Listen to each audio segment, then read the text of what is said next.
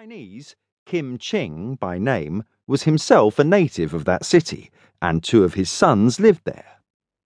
He was well acquainted with Dr. Saunders, and on his periodical visits to Foochow had consulted him on his failing sight. He had heard how the doctor, by what looked like a miracle, had caused the blind to see, and when in due course he found himself in such a state that he could only tell day from night, he was prepared to trust no one else to perform the operation, which, he was assured, would restore his sight.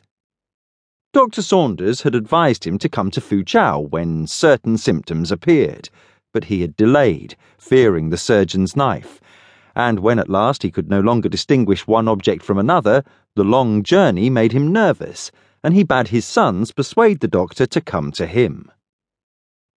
Kim Ching had started life as a coolie but by hard work and courage, aided by good luck, cunning, and unscrupulousness, he had amassed a large fortune.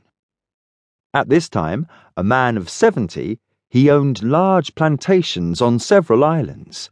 His own schooners fished for pearl, and he traded extensively in all the products of the archipelago.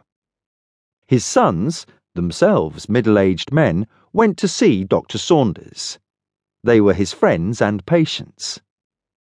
Two or three times a year they invited him to a grand dinner, when they gave him bird's nest soup, shark fins, bêche de mer, and many other delicacies.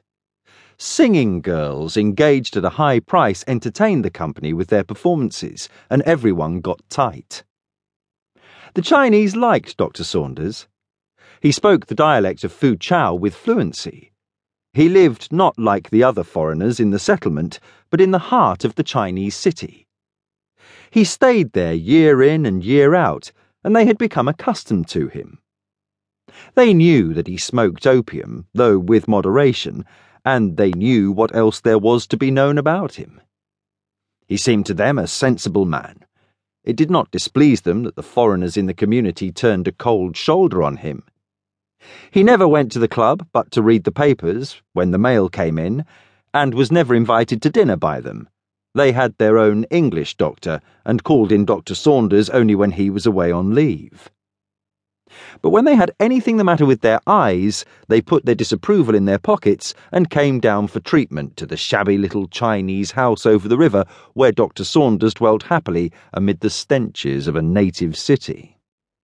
They looked about them with distaste as they sat in what was both the doctor's consulting room and parlour. It was furnished in the Chinese style, but for a roll top desk and a couple of rocking chairs much the worse for wear. On the discoloured walls, Chinese scrolls presented by grateful patients contrasted oddly with the sheet of cardboard on which were printed in different sizes and combinations the letters of the alphabet. It always seemed to them that there hung about the house faintly the acrid scent of opium.